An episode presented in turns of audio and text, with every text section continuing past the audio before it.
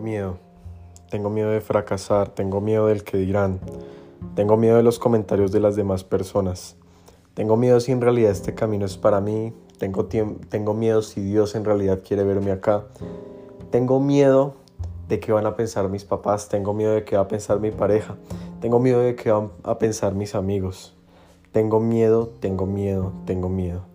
Y algo que yo te puedo decir hoy es que muchas veces estos pensamientos puede que hayan pasado por tu mente, pero ese miedo es lo que no te está dejando avanzar. Ese miedo es el que te permite seguir en tu zona de confort. Ese miedo es el que no permite que generes confianza en ti mismo, que incluso generes confianza sobre las personas que te rodean, porque te estás refugiando tras los comentarios negativos de las demás personas, estás pensando mal de los demás. Siempre estás pensando que los demás te quieren ver mal, que te guardan envidia, que te guardan rencor. Pero qué mejor que tener un corazón bondadoso, un corazón por el cual tú puedas orar para las demás personas, incluso para el que te tiene envidia, incluso para el que quiera verte mal. Qué mejor que estar en la situación de siempre querer bendecir a los demás, independientemente del daño que hayan causado en ti.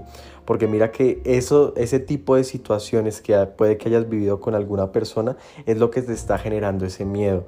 Y ese miedo que tú tienes en este momento de salir adelante es lo que no te está dejando progresar. Y ese miedo debes acabar con él por completo para que puedas llegar a la meta, para que puedas llegar al destino y para que el camino que vayas a vivir estés dispuesto a recorrerlo 100% dispuesto a fracasar, 100% dispuesto a levantarte, porque si te, si te caes siete veces, ocho te levantas y cada una de esas veces te levantas más fuerte. Pero el miedo no te va a llevar a ningún lado, el miedo no te va a llegar a, realizar tus sueños, el miedo no te va a llevar a que tú en realidad puedas ir un paso más adelante de los demás, el miedo no te va a llevar a que en realidad logres impactar tu vida y de las personas que amas. Entonces algo que debes hacer en este momento es comenzar a perdonar, perdona todo aquel que ha tratado de hacerte daño, perdona aquel que incluso tú no sabías que debías pedirle perdón, pero es que esas situaciones han ocasionado miedo en ti, han ocasionado una cobardía que tú no puedes entender muy bien por qué es y eso es por eso, porque necesitas soltar, necesitas dejar atrás al pasado porque hoy en día eres una persona nueva. Entrégate a Dios, entrégate a quien en realidad está dispuesto a estar para ti siempre, que es únicamente Dios. Entonces, esto quería decírtelo muy importante el mensaje.